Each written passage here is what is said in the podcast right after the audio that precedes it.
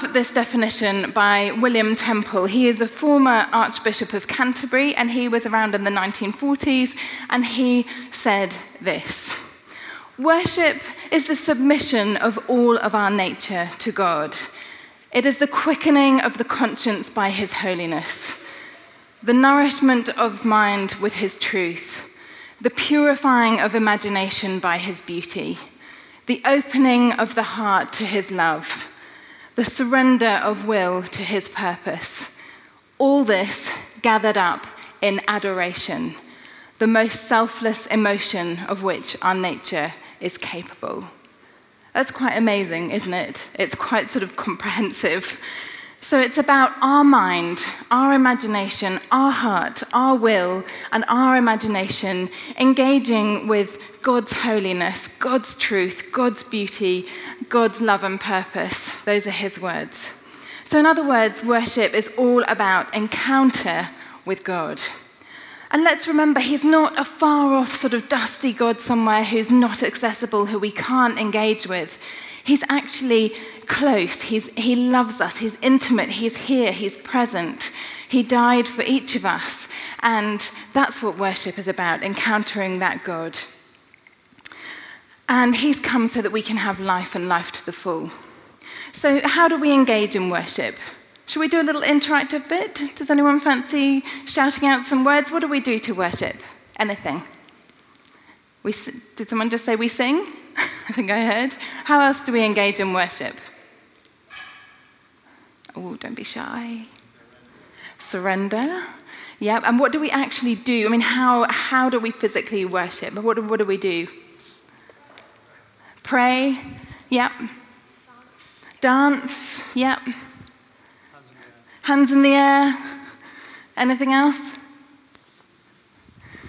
We, there's so many different ways that we can engage, aren't there? Whether that's through music, through prayer, through silence, through declaration, through actions, through, through creativity. And I, I like to think we worship with our minds, our bodies, and our spirits. So, how do we worship with our minds? Well, that might be engaging with the lyrics. It might be retelling the story of God. It might be reading the Bible. It might be studying theology. I'm coming your way, Dave, look out. it may be poetry. It may be declarations. What about with our body? Well, we can stand, we can sit, we can kneel, we can lie prostrate on the ground, we can dance, we can clap our hands. There are so many different ways. And what about the spirit? Well, that might be in the silence. It might be in singing in tongues. It might be um, praying in the Spirit. It might be, um, I sort of think of that as the in between. Um, it might be music without words. It might be the repetition. And we can worship alone, we can worship in small groups, we can worship in big church, we can worship with thousands of other people. So when we come together as a church family, we tend to sing worship together, don't we? And it's something we all participate in, we join in with. And uh, that's obviously what we're hoping is going to happen tonight. I think it's important when we do worship that we show up mind, body, and spirit. And um, I think the reason it's important to do that is that then we're giving our best to God and we're allowing Him to really um, bless us and we will get much more out of it. And it encourages other people. But I don't know about you, that could be tricky on a bad day when you just don't really feel like joining in. Don't know about you guys. So, how do we do that? Well, I think um, we have to remember Psalm 43, verse 5, which says, why, my soul, are you downcast? Why so disturbed within me? Put your hope in God, for I will yet praise him, my Saviour and my God. So there's something about just choosing to do it, whether we feel like it or not, and then waiting for the rest of us to catch up.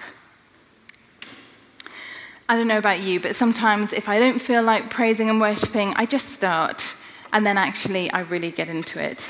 So I'd love to challenge us tonight to really go for it mind, body, and soul.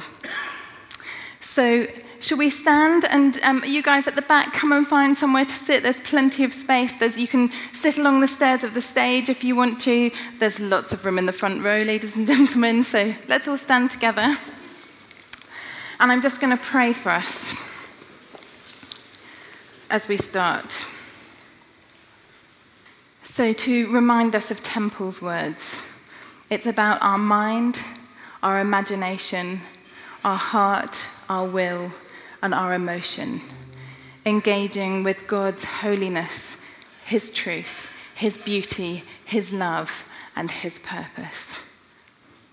So, Father, I want to pray that each of us here tonight would come with whatever days we've had, with whatever weeks we've had, with whatever's in front of us, and we would put that to one side tonight.